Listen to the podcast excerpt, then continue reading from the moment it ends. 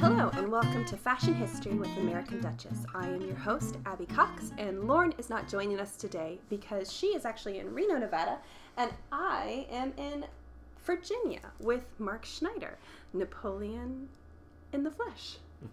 Greetings. um, so, today I wanted to talk to you actually about Napoleon's fashion, his influence on fashion, his uniform, his wardrobe, and all the things you know about Napoleon, because at least in my mind, you are the expert in all things Napoleon. well, you're very kind, and I shall endeavor to do my best to uh, enlighten the world or your listeners on uh, all things Napoleon, particularly when it pertains to fashion. All things fashion. Okay, so I think one of, at least for me, and, and just for the listeners know, we've known each other for a few years now. And I've always found it found it really interesting how closely you coincide with Napoleon, especially since you are would it be like a professional reenactor, professional I suppose you could uh, call it anything you'd like um, because uh, I have another profession uh, mm-hmm. that uh, does not include Napoleon, mm-hmm. but I do portray Napoleon on a regular basis. Yeah. I uh, do many uh, performances each year, whether they're here in the United States or in Europe at mm-hmm. various sites that Napoleon was at. So uh, you could call me. Um, uh, a professional Napoleon, you could call me, but I, I, would say just a historian who gets the honor and privilege of portraying Napoleon at sites that he was actually at. Awesome, very cool. So you're basically the same age as Napoleon just in the 21st century, right? Correct, 200 years after the fact. Oh. Uh, he was born in 1769. I was born in 1969. Mm-hmm. But he was born on August the 15th, and I was born on November the 18th. Oh, okay. So, just a few months. Just, just a few months. months. It's all right, but it's still that 200 years mm-hmm. uh, separate us. Mm-hmm. So, for that fact, it's been very helpful in attending these 200th anniversary yeah. events in which uh, you basically will age the same as Napoleon would. So, of course, the Napoleon of the 1790s was different from the Napoleon of 1815. Totally. Though, admittedly, I have received a bit of criticism about my Waterloo look of 1815. Why? Or, uh, because they say I did not uh, grow large enough. I, pre- I prefer to stay healthy and do my sit ups as opposed to putting on weight and looking like the Napoleon of 1815. You didn't want to grow a belly for that? No, no. a power punch? Instead, I prefer to remain uh, very much the Napoleon of the glory years, yeah. of the 1805, 1806, 1807, and and actually in the last couple of years, I've gone back in time mm. uh, to portray Napoleon in the late 1790s oh, for fun. his Italian campaign. Oh, how exciting! You just time travel all over the it's place. It's wonderful. Excellent. So, so you're basically the same age as Napoleon. That's I, I just love that. I think that's just it gives me goosebumps when I think about it because it, it would make the experience so much more real for the other reenactors, but also the you know normal people who are going to watch. It it you know it, it's not some kid playing napoleon and it's not some grandpa playing napoleon. It's it's no you are the same age as him. And so it helps give that grounded realness in the interaction that helps make it feel like you're really there. Absolutely. Yeah. And I think if you physically look like the person you're mm-hmm. portraying mm-hmm. and you costume yourself mm-hmm. the way that person uh, actually looked, uh, it, it makes it. Uh, realer for the guest mm-hmm. who's attending these events. It mm-hmm. brings it to life, and that's really what we're all about. What we're we're doing. We want mm-hmm. to bring history to life. Yeah. Thus the name Living History. So with that, I I'm blessed. Uh, with uh, a strong resemblance to Napoleon. Yes, I had like uh, the blessing of a French mother and uh, an American father. Uh, but many of my features are French. Mm-hmm. I believe it or not, I am the same height as Napoleon. He was one meter six eight, according to the metric system, which he went that. by. But that's about five foot six, yeah. which is my height. Um, and so that uh, adds to the realism when you when you put yourself in the costumes and start to portray this individual. I totally forgot that you're also the same height as him too. so we can actually just go right into that. Five foot six. That's not.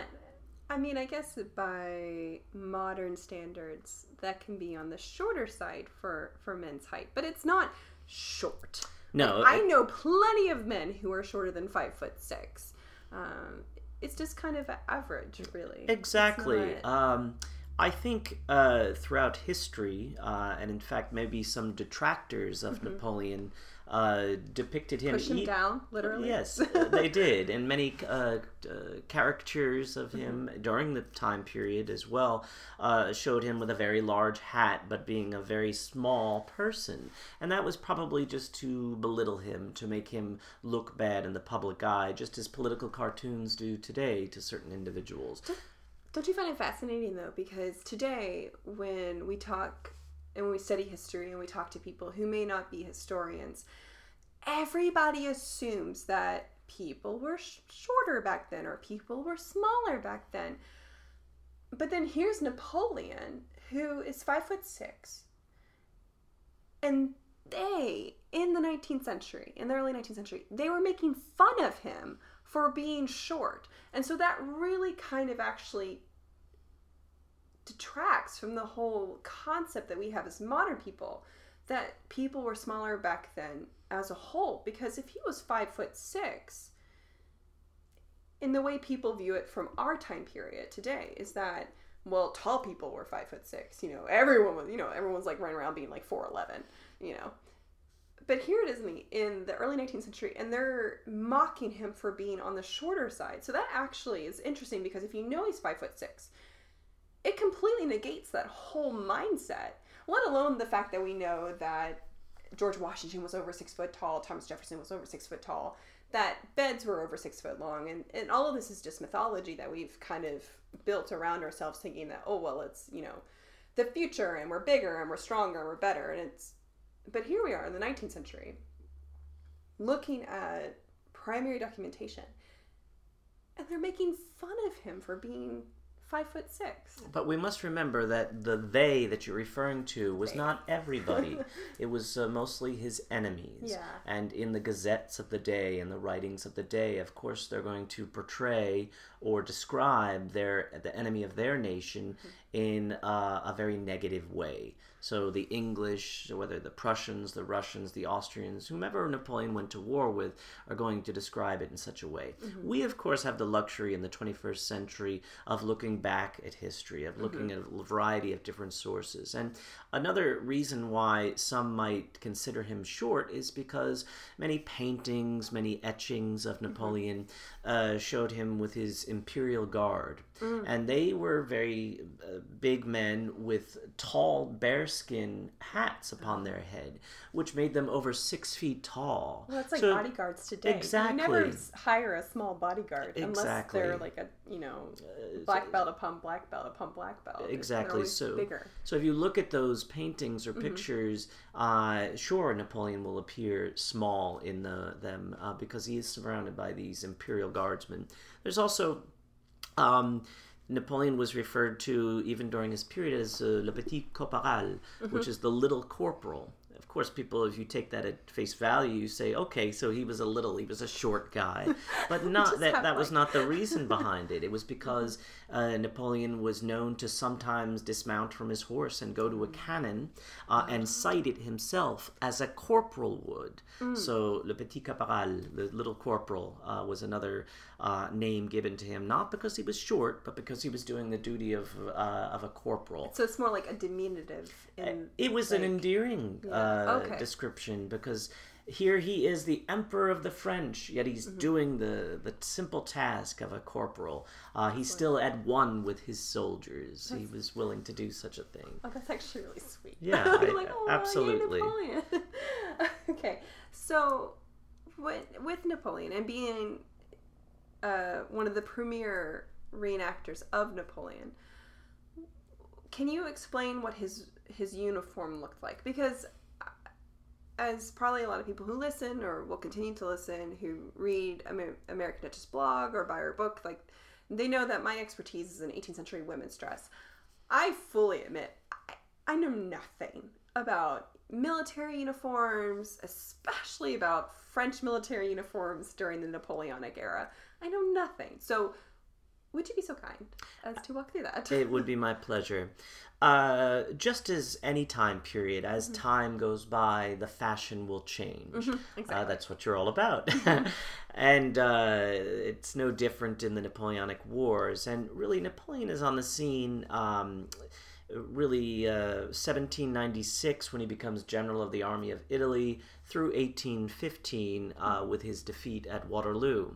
And in that time he wore a variety of different uniforms. The uniform of the 1790s that napoleon is identified with uh, is much different than his uniform that he would wear as the emperor of the french um, the 1790s uniform uh, had a regulation. It was listed in the regulations for how a general officer uh, should dress or should be dressed.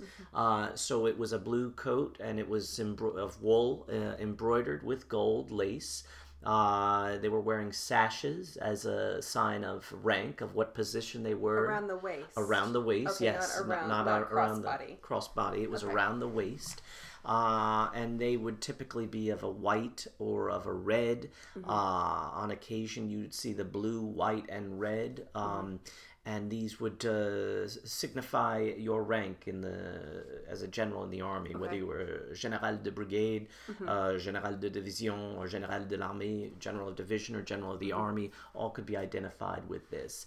Uh, the small clothes were similar. Um, they were a white gilet or waistcoat, as we would call it in English, uh, and then a pair of breeches, and then typically, of course, a pair of boots because they're often in the saddle. Okay. Uh, upon his head, he would wear uh, a, what we call a bicorn. That mm-hmm. became the si- style. It evolved from the three-cornered hat that we mm-hmm. see in the 18th century. Did he start that trend or did he just adopt that trend? It was already adopted. It was I was part. gonna say that's super like Napoleon hat connection. there. Exactly. A lot of people immediately, when they see the bicorn, mm-hmm. they think of Napoleon because w- the one piece of Napoleon's uniform that immediately is identified by the world is his hat. Mm-hmm. If you see this hat, you immediately say Napoleon. exactly. So the hat is a is a strong symbol of Napoleon, but he did not create it. It was just part of the evolution of fashion. Uh, but in the 1790s, his would have had gold lace around uh, the hat, Around the brim or around the crown? uh, around all of Oh, the all of hat. the above. Um, and uh, it would have had the the cockade, Mm-hmm. uh, which would have been the tricolore, uh, which was actually created by the Marquis de Lafayette. He Mm-hmm. created the the blue, white, and red of France by combining the, the two colors of the city of Paris, which were blue and red, with the color of, the, Mm. the monarchy, monarchy. Mm-hmm. which was white. Uh, so that would be the uniform, and of course he'd have a suitable, appropriate uh, saber with him, a pair of gloves. Uh, and that would uh, complete the uniform of Napoleon during the 1790s. Now, he had longer hair in the 1790s. Because it was the 90s It and was the everything was 90s. wild and crazy. Everything was wild and crazy. awesome. So he kept that until his return from Egypt in 1799, Okay. and would uh, would cut his hair, and he adopted, was given another nickname, Le Petit Tondu, the shaven one, because he had cut his hair so very short. Was that how far did he? How? I guess what I'm trying to say is, you have the iconic portrait of Napoleon uh, by David, and how much before that? What did he cut his hair? That is the Marengo campaign of June the 14th, 1800. So Okay. just before. Just before. Just before. The Okay. Mm-hmm. fashion is beginning to change. Um, of course, different campaigns are going to affect fashion as well, particularly with women's fashion. The campaign in Egypt. Uh, Well, it yeah, because you do kind of see a, a, an Egyptian trend. There's a motif in, the- in a lot of uh, different uh, costumes. women, for French women's, exactly. I'm stuck here thinking about it. Well, it would make sense, I guess, for English women. To, Well, the French set the adopt it. fashion, and even though uh, uh, the English and the Austria, whomever, it's just part of fashion. Yeah. Uh, so Egypt became a, a popular um, uh, motif to, to wear It's like in the costume. 1920s. There you go. It's like, oh, Excellent. Now, the change uh, with Napoleon that becomes one more identified with the public at large Mm-hmm. today is when he becomes first consul. Now, he adopts a, a uniform of his uh, personal, what they called guides. They were light cavalrymen who wore um, known as chasseurs, and in French that means hunter. So chasseurs à cheval, uh, hunters on horseback. And they were wearing green uniforms. Often green is associated with hunting. Yes. So that made a lot of sense. So it's similar with the English dragoons. They also wear green. Uh, the French dragoons wore dr- green. The English dragoons a little bit different. They Okay. were still adopting red, and some were actually wearing blue as So they well. had more colors. But there were some green dragoons, right? I'm not crazy. No, you're not crazy Okay. at all. Uh, there were green uniformed dragoons in the American Revolution, Okay. both French and American. The 4th Mm-hmm. Regiment of Dragoons during the American Revolution at the end uh, were wearing green faced with red. Mm-hmm. Uh, the French dragoons of the Napoleonic Wars, and there were upwards of 30 regiments of dragoons, and each of them wore green, Mm-hmm. but their facing colors changed. So some had Oh. red, some had yellow, some had uh, a blue. Just it would uh, denote that particular regiment. But with the chasseurs à cheval, uh, Napoleon uh, adopted the uniform of a colonel of the chasseurs à cheval. Very bizarre. But he wasn't a colonel. He was not. At that time, he was first consul. He was the ruler of France, but he was also a general of the army. Now, this is interesting to note because men like Frederick the Great also Mm-hmm. adopted a very simple uniform, yet they would stand out when they were with their staff. Uh, think of all the generals and marshals that are with him, and they have plumes and uh, lace and gold embroidery all over their uniforms. They all look like kings. But there is Napoleon in the uniform of a chasseur à cheval, a colonel, rather simple. But in the sea of all that, he stands out more than anyone else. Do you think he did that so he stood out, or do you think there's another psychological uh, idea behind that? Because I would never assume that Napoleon would do anything willy nilly. That he was very calculated in He everything. was. That, there's no way that he couldn't be. So why do you think he chose to downgrade his uniform essentially to more a, a more simplistic appearance and even a more lower ranked appearance? Uh, that, that's a great question, and you're absolutely correct in the sense that Napoleon did not do things on a whim. He was very calculated in everything he was doing. He was a student of history as well, and he did admire Frederick, Frederick the Great, so that could have been an influence. But also, he wanted to be an uh, a, a, a general or a, eventually emperor of his, the people and of his soldiers. Mm-hmm. So by dressing down, he's one of them. He mm-hmm. is at one with them. Uh, he's not like the marshals of France who are untouchable to the mm-hmm. common soldier. Though it was said a marshal's baton was to be found in every private's knapsack, meaning that if you try hard enough and succeed, you'll be promoted all the way to the rank of marshal. Well, that's very hopeful. Yeah, very hopeful, very optimistic, and gives all these soldiers an opportunity. It was a time where merit mm-hmm. was the fashion. That uh, you were not being promoted because of who your father was. It was be, mm-hmm. you were being promoted because you were the best person for the job. I was actually just getting ready to ask you if that if France was similar to England, where you could buy a rank in the military and con- conscripted in. Is that Uh, conscription is created during the French Revolution, Yeah. but uh, the no, purchase of rank had died Yeah. out in the Napoleonic Wars. Okay. It was done by merit.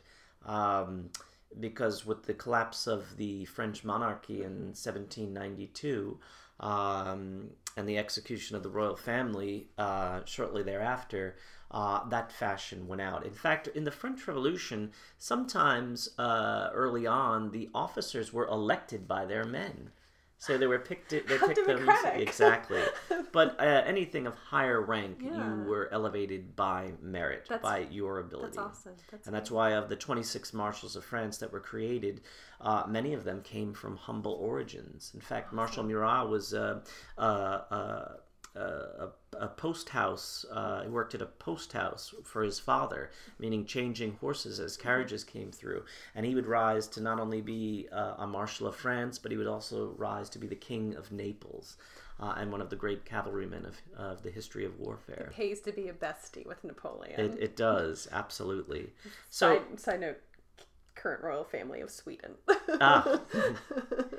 Well, with Napoleon, when he did, does Mm-hmm. become emperor in 1804, uh, he will adopt the uniform of the chasseurs à cheval de la garde impériale, the the hunters uh, on horseback of the Imperial Guard as his uniform for most of the week. Mm-hmm. Okay. It was believed that on Sundays he would wear a different uniform called the uniform of the Grenadier à pied, the foot grenadier.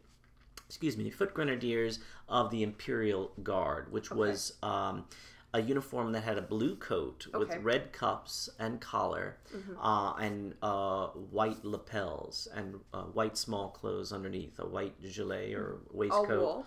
Uh, no, he was known to wear when he was emperor cashmere. Uh, Well. because he is the emperor after all. emperor. Now we must also remember that Napoleon did have a court dress, Yes. uh, which was filled with all the plumage and the Mm-hmm. nicety and, the embroidery uh, and things of this nature. Uh, Was it still a uniform, or did he wear more casual looking? Not casual, but non-military s clothing. as that his court, dress. would have been for very special functions. Okay.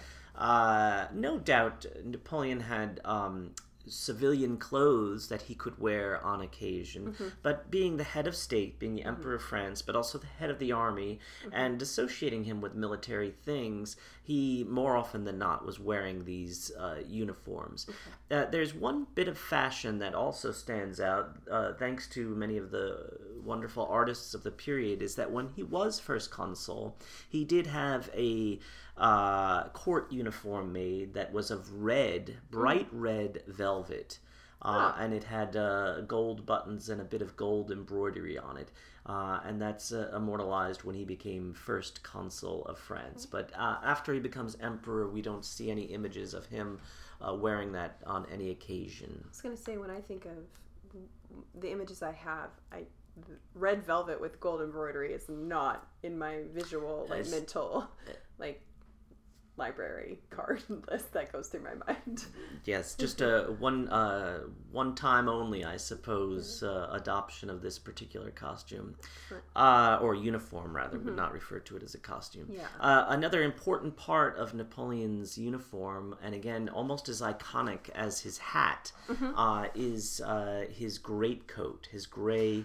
Uh, overcoat that he is wearing. Yeah. Uh, so he's wearing that. It's no different than that of a private's greatcoat. So again, making himself an emperor of the, the common soldier, Mm-hmm. of the men, that he is at one with them. So, by that statement, I would take it then to say that other generals or other men higher up in the military, their greatcoats would look different than a private's greatcoat would. Would it Correct. have braid and It would, Okay. uh, particularly a Marshal of France, it would have uh, gold embroidery upon it. because Uh, it's tall practical, right? Especially for a greatcoat. Exactly. uh, if they're adopting it at all, many of them wore cloaks Okay. like that. But uh, again, Napoleon calculated in his uh, in his decisions and kno- knowing that people are going to uh, associate him with this look, adopted that. Uh, he didn't just wear the gray one. We know we have evidence that in. Um, the records they show him having a blue one as well, no doubt wearing it on the Sundays when he's in the uniform of the Grenadier. Uh, and maybe on other occasions. Maybe hmm. it was a Tuesday and he wore the the blue great coat, but the gray one is really iconic with that. And let's return back to the hat for just a moment. What's amazing about Napoleon's black a bicorn hat mm-hmm. is the again the simplicity. There is no more lace on it. Mm. There is no plumage at all mm. upon it. The only thing that stands out on that hat is the cockade, the tricolor uh, cockade, the three-colored cockade of blue, white, red. Here is really an emperor of the people. Fascinating. That's great. So, oh, I just I'm sitting here going, oh, this is so interesting. Um, what's your favorite part of Napoleon's uniform? So, when you are portraying Napoleon, what is your favorite part of the uniform to put on? Like, I guess it's what takes you from being Mark to being Napoleon. Like, what is that final click for you? Well, uh, Or maybe that's two different questions. No, we can we can work around that. Um, I I think the hat. Really, the hat is so iconic. It really is Napoleon. You don't have to wear any other part of the uniform, but if you wear that hat, immediately people say Napoleon. So um, you know, as far as my favorite part, mm-hmm. I'd, I'd say, yeah, that it is the hat. I mean, I it's an honor and a privilege to portray the emperor, particularly at sites that he actually was at. Definitely. Uh, and for someone like me who's been fascinated with Napoleon um, his whole life, uh, my mother would often say she never knew a time where I was not interested in Napoleon. Uh, whereas little little boys liked Superman and Batman, I had a picture of Napoleon on my desk in elementary school. Plotting world takeover. There you go. so, uh, I, I, anytime I get to wear the uniform, yeah. it's awesome. It's a it's a privilege. It's an honor.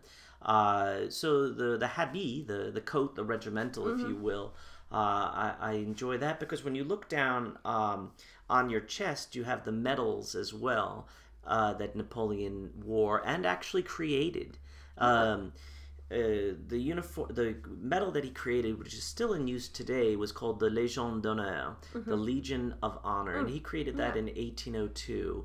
And it was an award given not only to his soldiers for bravery upon the battlefield, but it was also given to civilians for accomplishing a, a great uh, deed, perhaps some yeah. new innovation in mathematics and architecture, in art. Uh, well, that makes sense because he really valued the study and development of things like art and absolutely sciences. he was a patron of the arts yeah. think of the not only the revolutions around the world, the American Revolution and the French Revolution, the spread of liberty, equality, and fraternity, but look at the revolution in music that had taken place yeah. in the 18th century and, and how philosophy and philosophy and, and uh, the discovery, uh, rediscovery of Egypt and mm. Egyptology is formed under Napoleon. So when I look at the the medal that he created, this Légion d'honneur uh, which is still in use today. And then next to it is the Couronne de Fer, the Iron Crown of Lombardy, mm-hmm. which is really the equivalent of the, the Légion d'honneur uh, for the Italians, because okay. a little known fact Napoleon was Emperor of the French, King of Italy, Protector of the Confederation of the Rhine, uh, and a few other assorted titles. Goodness. So he certainly was not just the emperor of the French, so he had to be a, a European mm-hmm. emperor. Did he speak Italian uh, well? He did. His first okay. language was Italian. Do they you say, speak Italian? Uh, yeah, che tempo splendido oggi. Come sta, bellissima? uh, but uh, yes, his first language was Italian, and they say he would often speak uh, French with an Italian ac- or with an accent. Okay, excellent. So he grew up on the island of Corsica, yes, uh, which uh, prior to 1768 belonged to the Genoese, which is an Italian state. Okay, excellent. If you had to pick between all of Napoleon's different uniforms to wear, if you could pick the your favorite one, what would be your favorite one to wear? The Chasseur à cheval de la Garde Impériale, the green one with the red uh, collar and cuffs. Uh, Is that the circa 1800 one? Uh, the one where he begins to ad- start wearing it when he becomes first consul, okay. and then will adopt it when he's emperor of the French. That's your favorite one. What's your least favorite one? Uh, I don't have a least favorite one. No. All of them you are just like honor. The one I wear, the one I wear the least is that of the Grenadier à pied, uh, the blue one. Uh, okay. The Sunday one. The Sunday one, yes. exactly. Your Sunday best. My Sunday best. uh, I just wear that uh, um, least of all. Mm. Uh, but I, I love whatever event it is and whatever uniform I'm having to wear. I, I must admit, I do enjoy going back and doing the 1790s Napoleon because I love the plumage and I love the gold embroidery on that uniform. I love the sash and uh, the hair uh, and the long hair. You get to have your rock and roll 90s I get you hair. rock and roll 90s hair. love the uh, 90s. so that that is a great look as well. Yeah. All of them. We, we must remember that it's the beginning of a time period that historians like to call the age of the military tailor when uniform, I've never heard that before. Yes, and okay. uh, it, it is a time where uniforms are very bright. They are very extravagant.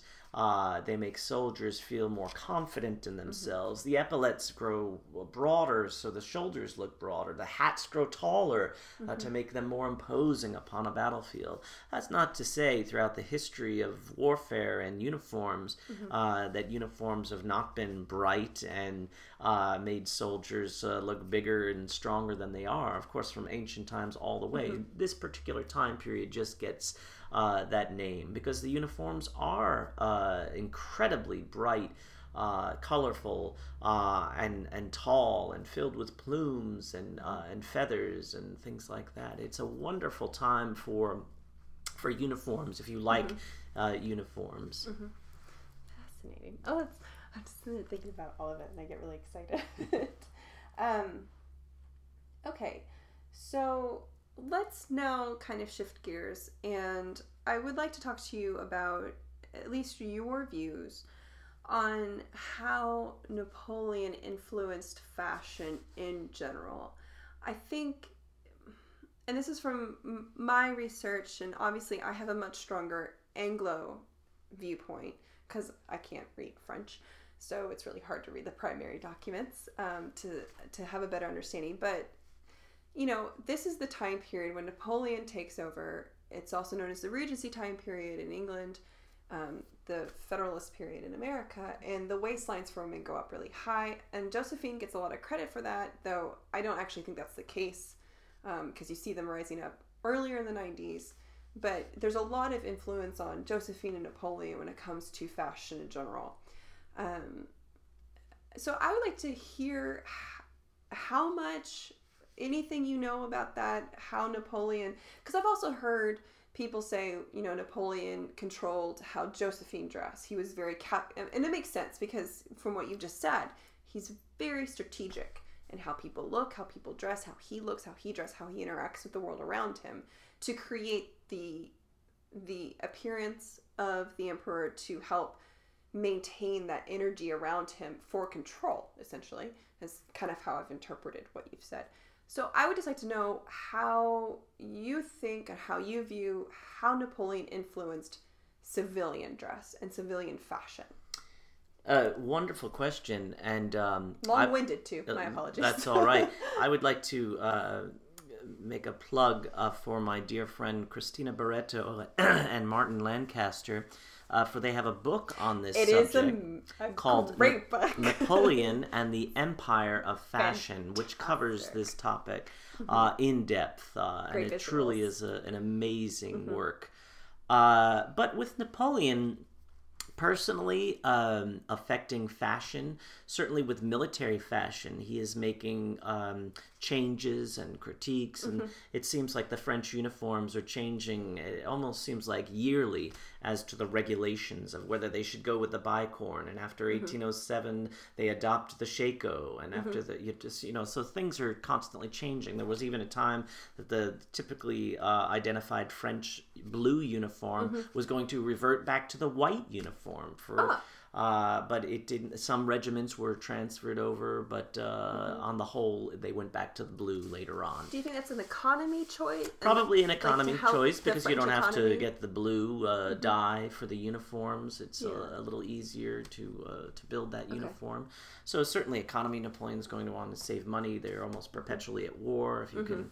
Uh, save any money at all in times of war, it's a good thing.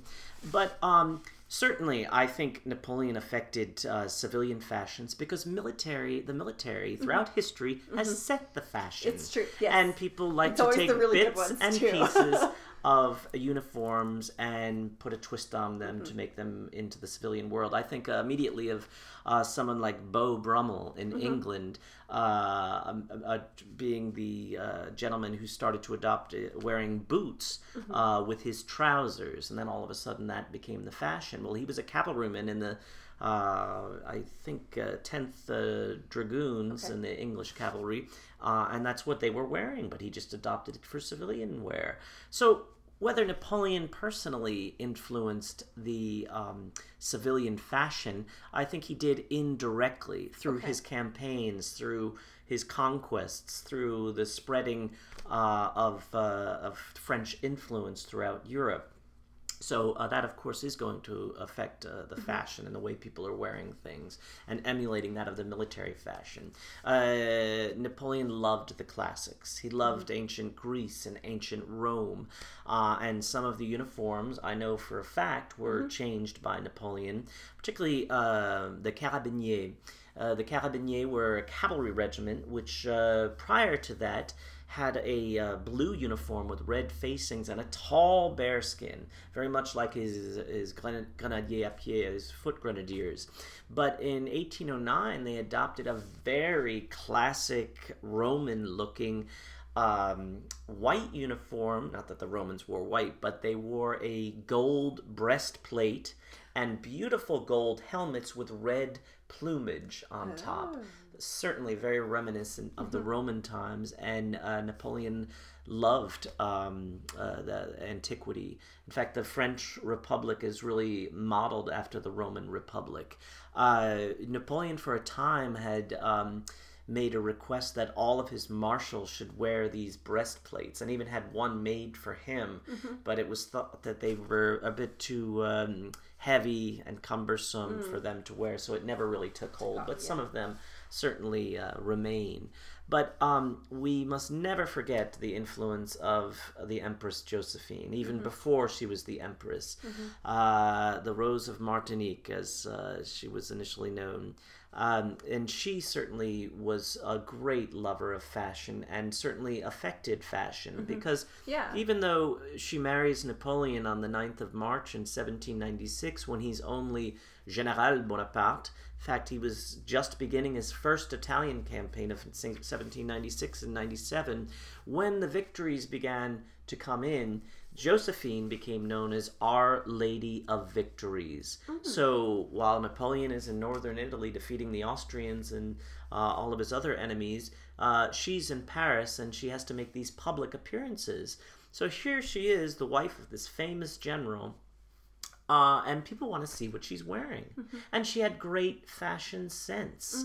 Um, certainly, she uh, they- she spent a lot of money, and Napoleon often complained about the bills, but uh, it was worth it in the end because she she did uh, in many ways affect fashion of the time. So whatever Josephine was wearing, I want to wear it too. Many of the ladies of the period would say, uh, or in her style. And then when Napoleon goes to Italy, Italian touches are put in when he goes to Egypt. Of course, as we talked about, some influence with uh, antiquity and the Egyptians come on. And then as Napoleon moves on with fashion, Josephine is making these public appearances and she is affecting fashion. Do you think they collaborated together on that about what what she should do to best represent Napoleon and and the interests that they have as as not only a couple but as a political couple or do you think he just kind of trusted her to make the best choices? Uh, you know, that's a great question, and one that uh, I'm not even 100% certain on. I would think, see, Napoleon, uh, with the excesses of the French Revolution and the, the 1790s period, uh, many of the women's gowns became almost scandalous. Uh, But so beautiful.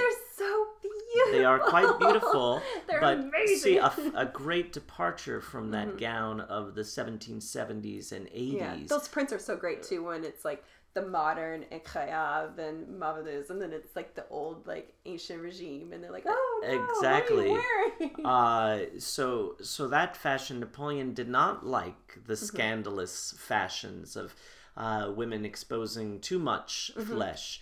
Uh, but yet Josephine was such um, a classic woman and so conscious of fashion that uh, I think she probably found the. Uh, the the range where it worked for uh, the pleasing Napoleon, but at the same time changing fashion. Certainly, her many beautiful shawls that she wore, uh, the different styles uh, that she wore, uh, I, I, definitely a, a great influence upon fashion. fascinating, fascinating. So we've kind of touched on this already, but I wanted to give you a chance to address it more directly, especially if it's something that we haven't already kind of touched on through this interview. Um, mostly me listening with my hand, like chin on my hand, going, "Oh wow, oh wow, that's fascinating." Um, there's a lot because we've t- like I said, we talked about this. There's a lot of mythology around Napoleon. There's a lot of rumors around Napoleon. There's a lot of jokes about Napoleon. There's a lot of you know, well, why did he do this? Why did he do that? He he was this or he was that. Is there any sort of mythology around Napoleon about the way he looked or the way he dressed that you would like to address right now to kind of say, no, no, no, no, no, let's get this out in the clear and let's not continuate. Is that even a word? Continue.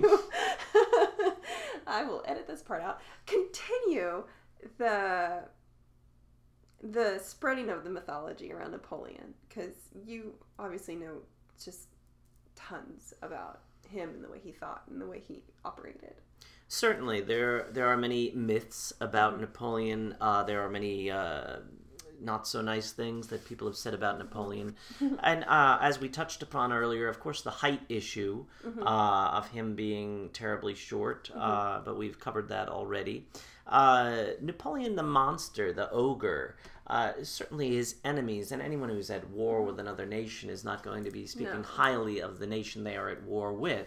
So a lot of those names came mm-hmm. and descriptions of Napoleon uh, came from his enemies. Now, of course, Napoleon is associated with war. Every military mm-hmm. academy in the world will study Clausewitz on war, who was a, a soldier during the Napoleonic Wars, and writes his book from uh, the perspective of many of Napoleon's battles. So he was a huge influence. In fact, he's considered one of the great generals of history. Mm-hmm. He's in line with Alexander the Great, with Hannibal, with Julius Caesar, with Frederick the Great.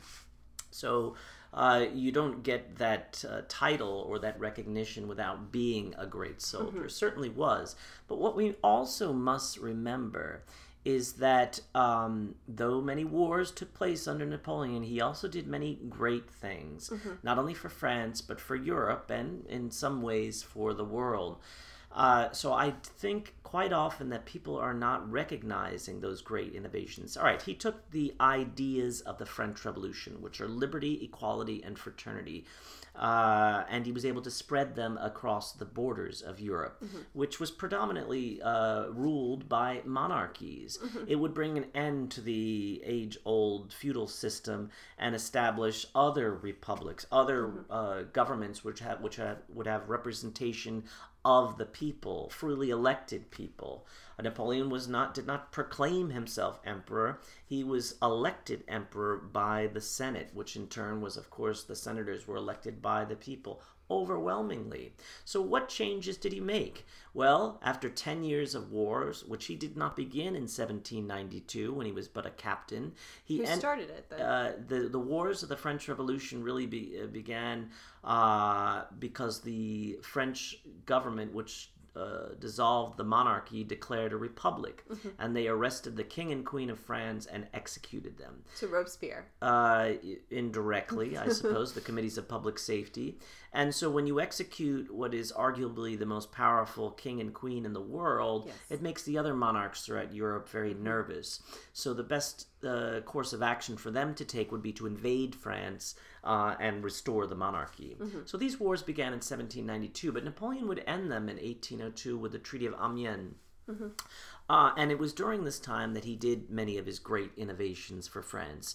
One was the creation of a, n- a new law code called mm-hmm. the Code Napoleon, and this uh, law code was uh, was much needed because different parts of France would uh, adhere to different laws. In the north, you would have more Germanic codes. In the mm. south, you would have the old Roman codes. So you needed a universal law code that could protect all of the citizens of France, or the satellite nations of France. Napoleon created this. He created the Bank of France. He created the Legion of Honor. Uh, he made he opened new schools and universities. Napoleon is uh, noted to have said, "The greatest victories in life are not found on the battlefield. They are found with knowledge over ignorance." And that's an incredible statement to yeah. make.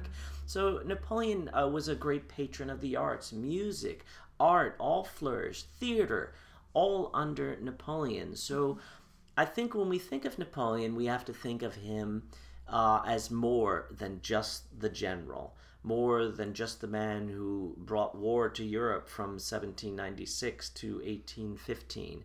We need to think of him um, as a human he didn't do all good no. and he didn't do all bad. He was human. So when you put him on the scales of history, where does he fall? Mm-hmm. I think he left more positive than he did negative. Mm. So with all of these things, there was a t- one. There was no unemployment in France under Napoleon. He put everybody to work. Really? I did not know people that. who were uh, injured or mm-hmm. for what he would always find something for them. He built new roads. He built new monuments to glory to to, to France. New bridges.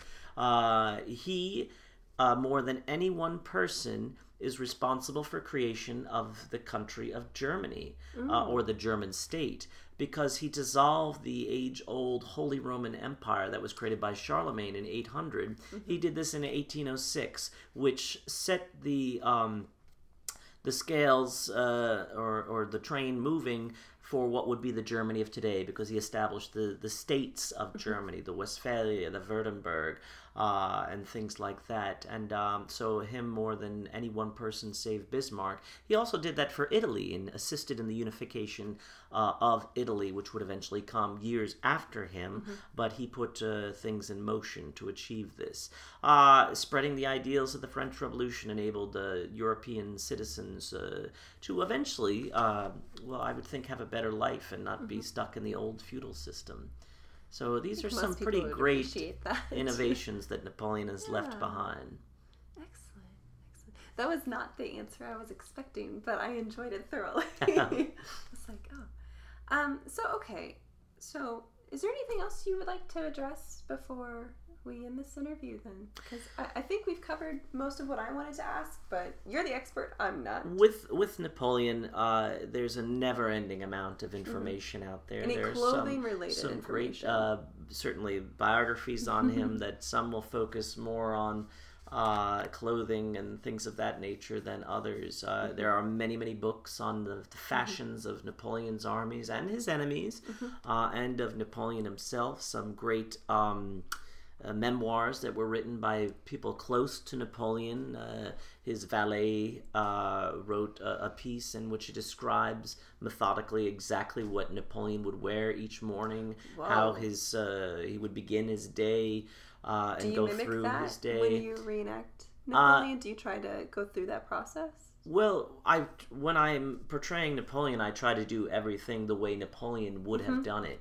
But admittedly, when it's behind the scenes, let's say I'm in a hotel room getting ready to You go. mean you're not going to take a hot shower? I, I- of course, I'm going to do whatever it takes to get myself prepared. But once in front of the public eye, I will Mm-hmm. endeavor to do my best to uh, mimic Napoleon as he would have done thing. And we're very fortunate to have this information that assists Yeah, us in really. describing it. But uh, I would say for your public out there, uh, that there is a tremendous amount Mm-hmm. of information on these subjects uh, that you would uh, be able to get a little bit more in depth with Mm-hmm. in whatever part of uh, the Napoleonic fashion you're interested. But again, the best book on that is uh, Napoleon and the Empire of Fashion by Cristina Barreto and Martin Lancaster. I can bet. I haven't been too good about reading all of the essays in the book, but that book and how they did such an exquisite job of taking a fashion print from like Costume Parisien at that time, and then they were able to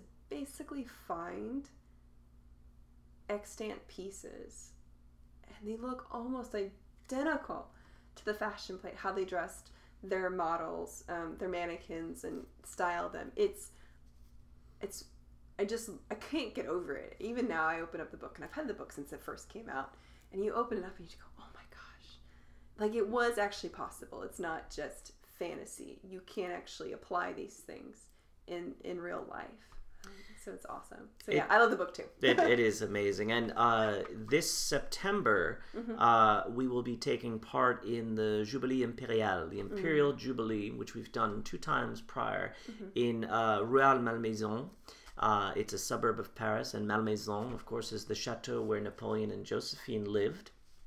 Uh, and the city uh, embraces its relationship with Napoleon and Josephine. And so we bring literally hundreds of reenactors, not just military, but the court life of Napoleon. Uh, and we bring a Josephine as well. And, and with myself as Napoleon, and we cre- recreate a day in the life of what it was like to be uh, at Malmaison in 1807 this year. That's going to be the themed year. And that's open to the public. They That is open to the a public. Ticket, or is it free? Uh, I think it's a bit of both. Okay. Some are free to the public to view. Uh, many of the parades that we'll do, Mm-hmm. uh, other private events, uh, I think are, are ticketed programs. But uh, the first year we did it, it had a, a great um, attendance. But uh, the second time we did it in 2014, we had upwards of 70,000 people come to it, and they're expecting. Are you serious? Yeah, we're expecting Oh more gosh. for the one coming up in September Oh of my this year, goodness. 2017. So you'll probably. Do you think you'll continue to do it every every two years then? Uh, God willing. I don't know what's Yeah. going to happen tomorrow, let alone Yeah. uh, in two years from now. That's but a long time. To it's been a, an honor and a privilege to portray Napoleon right in the heart of amazing. Paris at his home with uh, the Empress Josephine. Okay, so will you give me the information for that event so that way I can put it on the info and the blog post for this? It would be my pleasure. Excellent. What other events are you? Will you be portraying Napoleon at this this year? Uh, well, I, I'll be pretty busy this year as Napoleon. In fact, next week, uh, at the end of April, uh, I will be going to Italy, just outside of Venice, for a 1790s Napo- General Bonaparte uh, event. Uh, then in June, I will be going back to Italy to Florence to attend a, a ball. And uh, that'll be very much like the court life of Napoleon again, very similar to what we do at Malmaison.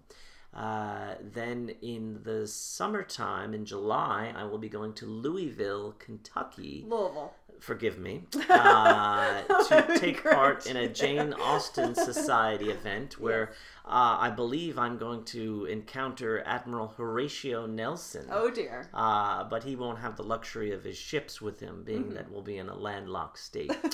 so I You might have the the Ohio upper hand. River there. There Maybe something will Uh, come through. But in the summertime, I, I may return back to the Czech Republic for their Napoleon Days in August, uh, right around Napoleon's birthday of August 15th, where they celebrate all things Napoleon. Then, of course, in September, we have the Malmaison event for the Jubilee Impérial. Uh, and then towards the end of the year, I will go return to the Czech Republic and Austerlitz. And in between, there might be some other events that'll pop up It sounds like you're really busy. but already. busy, but uh, in a wonderful way because it's uh, it's teaching the history of the Napoleonic Wars and of Napoleon himself. And I love the quote by Santayana: "Those who do not learn from history are condemned to repeat it." So it's an opportunity for uh, the guest out there who will attend these events maybe to learn something of the past and have a better understanding of Napoleon uh, and all of his soldiers and his fashion. and his fashion. Thank you so much, Mark. It was wonderful talking to you uh, today about Napoleon and his uniforms and what he wore. And I know that I learned so much, and I really hope, and I know that our listeners will have also gained a lot from this uh, conversation that we've had today. So thank you so much for joining me. And for my listeners out there, um, if you would like more information about uh, Mark and his Napoleonic adventures, uh, you can check out the information on this podcast and also the blog post that we'll have to share this blogcast. And hopefully, Mark will be so kind as to share photos with me of him as Napoleon. Um, and you can check that out at www.blog.americanduchess.com. And uh, thank you so much for listening and have a great one. Bye. Thank you, Abby.